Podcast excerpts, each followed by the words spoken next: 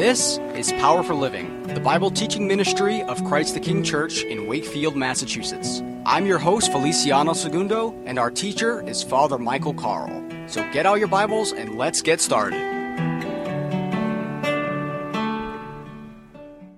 Well, today we're going to talk about the Colossians passage, the epistle reading, chapter 3, Colossians 3, verses 1 through 11.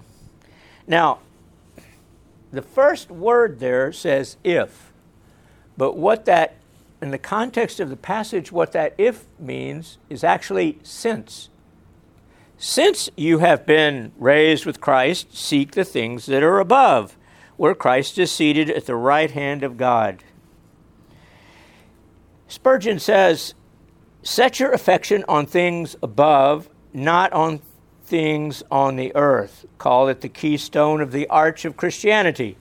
For if that fact could be disproved, the whole fabric of the gospel would fall to the ground. If Jesus Christ is not risen, then our preaching is in vain and your faith is also in vain. You are yet in your sins. If Christ is not risen, then they who have fallen asleep in Christ have perished as we ourselves, in missing so glorious a hope as that of the resurrection, are of all men the most miserable because of the great importance of his resurrection. Our Lord was pleased to give many infallible proofs of it by appearing again and again in the midst of his followers. So we have to keep in mind that we have been raised with Christ. That means we have new life. And we're now then to follow through with those instructions because it says, Seek the things that are above, where Christ is seated at the right hand of God, and set your minds on things that are above, not on that things that are on the earth. Seek and set. Now, what that actually is sort of like is set your minds on things that are above. When you come to Christ, it's like changing uh, the radio station on your dial. The old life was listening to whatever your least favorite music is, fill in the blank. Your new life is like classical music that plays Bach and Mozart all the time, the beautiful melodies, you know, chamber music and all of that. It's that radical of a difference. And so, what we have to do when we come to Christ is retune or let Him retune our minds up here so we will be receptive to the new message of the gospel.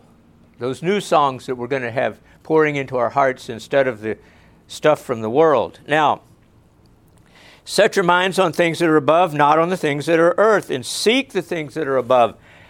This is like a total reworking of our mindset. And last night, pondering this passage, I, the best illustration I could come up with was it's sort of like a player, a baseball player that's been traded to another team.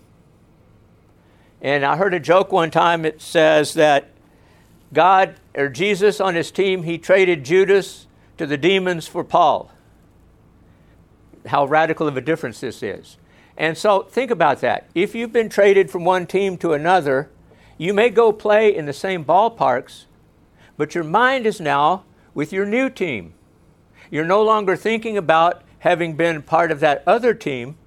All of your efforts are now in tune with and geared towards helping your new team win. It's a complete sea change, as it were.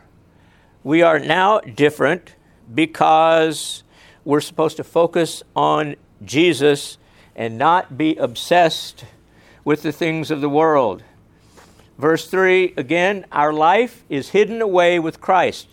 This statement that the believer died with Christ in the past and continues to live with Christ in the present suggests three thoughts.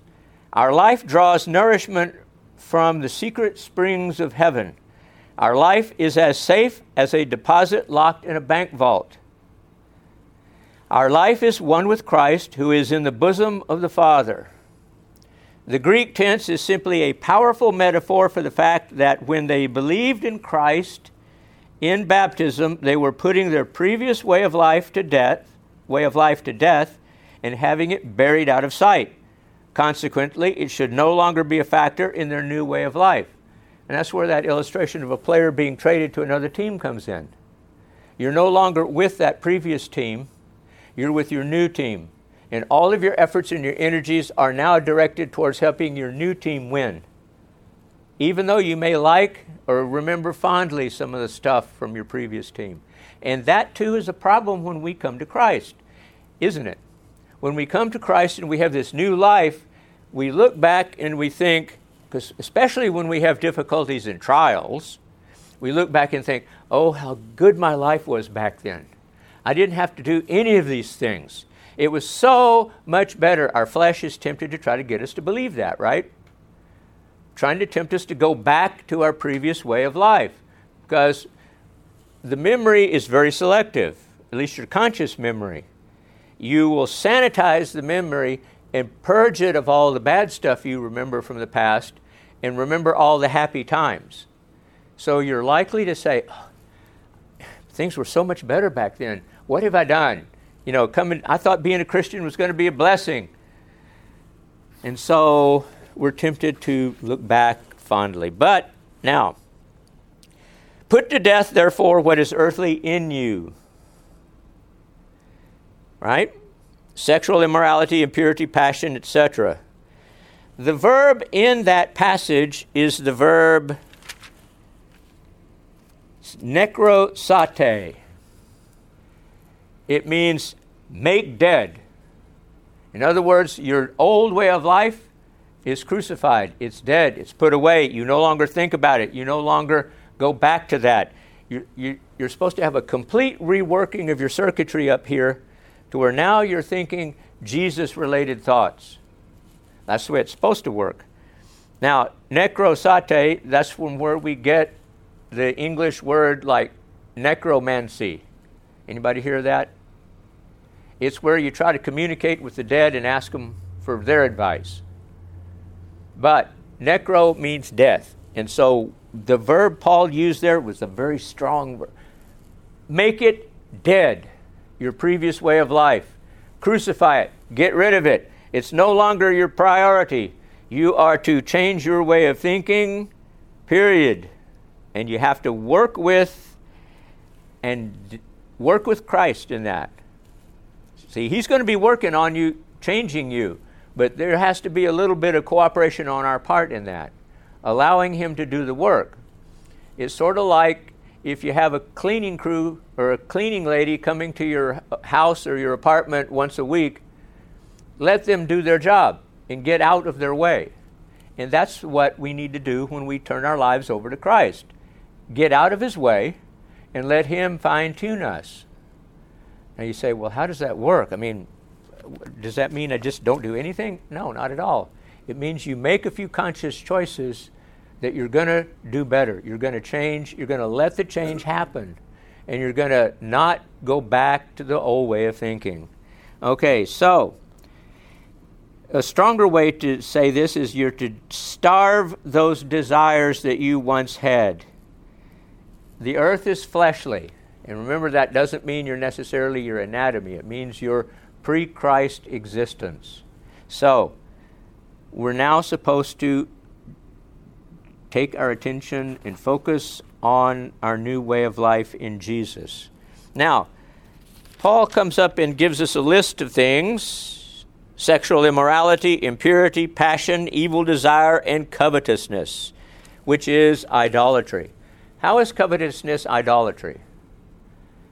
It's when you want someone else's stuff and that becomes your priority in your thinking you start thinking, I want what they have so badly, that supplants the place of Christ in your life.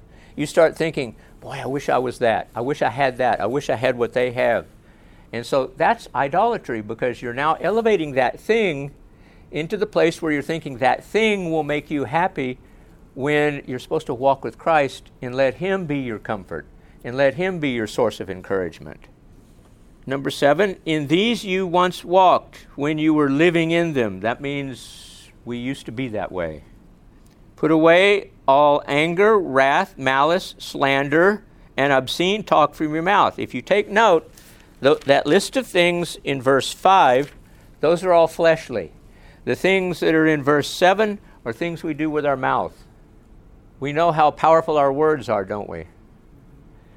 And what you say, that's the reason that that scene in the Bible about Jacob and Esau getting the blessing, that's the reason that's so important.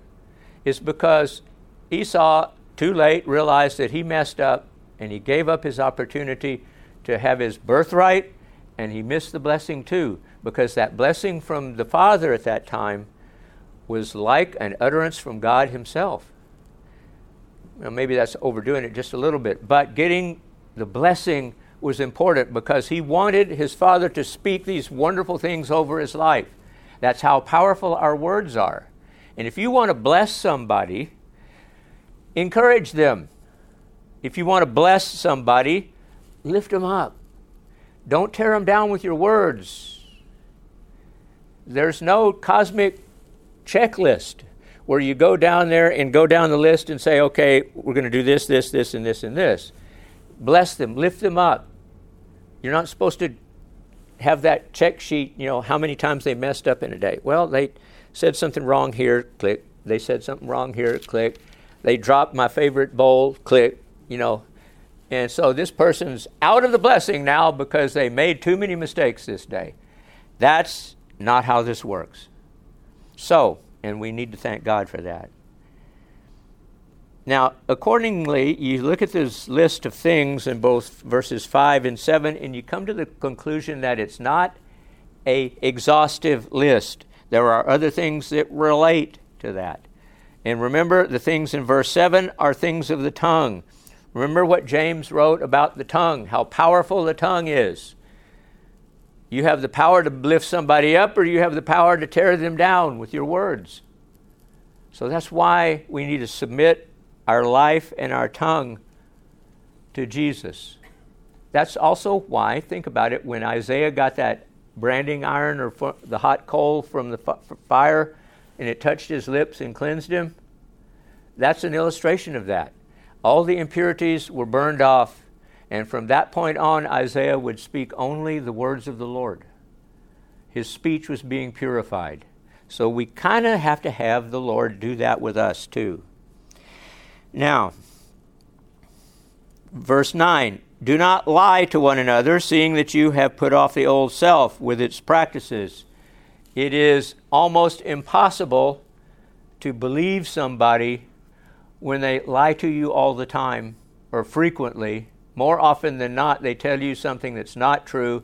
Don't you usually get a little suspicious of that person after a while, thinking, well, are they telling me the truth or not? I don't know. So we're not supposed to lie to one another. That being truthful builds confidence in that other person. You realize after a while that you can trust what they have to say. If you lie a lot, people will not trust you. They won't believe anything you have to say. They'll say, mm, I know what he said, but here's what usually happens. And they'll kind of write you off, possibly. Now, the new self is renewed after the image of our Creator.